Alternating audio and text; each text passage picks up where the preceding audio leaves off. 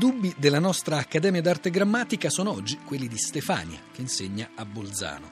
A risponderle c'è Silverio Novelli, che da anni ormai collabora con il portale Lingua Italiana della Treccani e ha al suo attivo diversi libri proprio sulle parole e sulla lingua italiana. L'ultimo, pubblicato dalla Terza, è dedicato ai dubbi linguistici e si intitola Si dice? Non si dice? Dipende.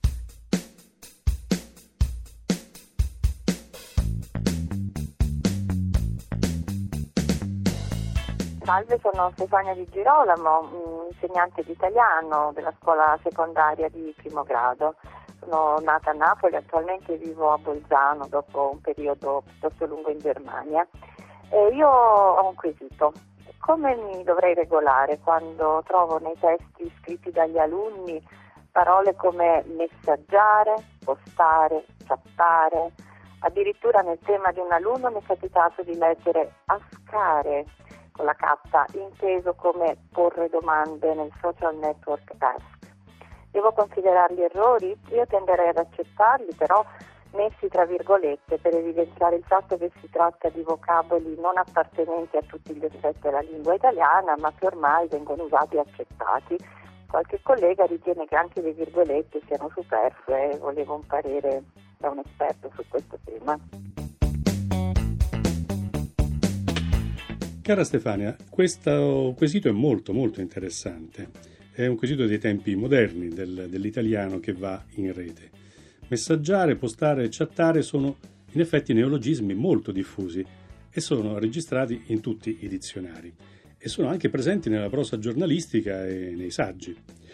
In particolare messaggiare mi sembra normalissimo. È così, via, uno l'abbiamo fatto.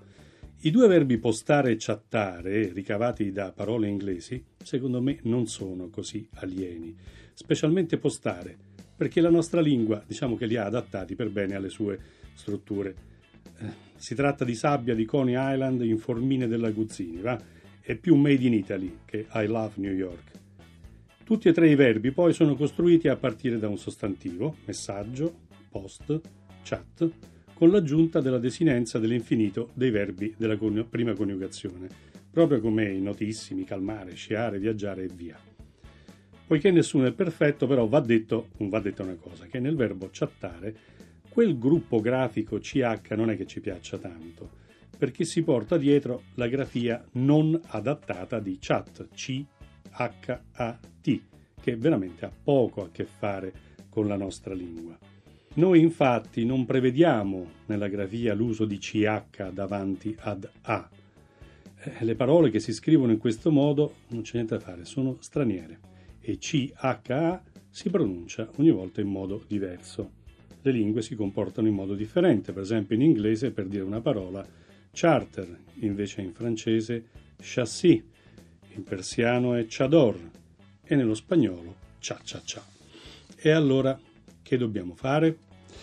Dobbiamo fare che amen, vuol dire che cia cia cia chatteremo e chiacchiereremo e balleremo un po'.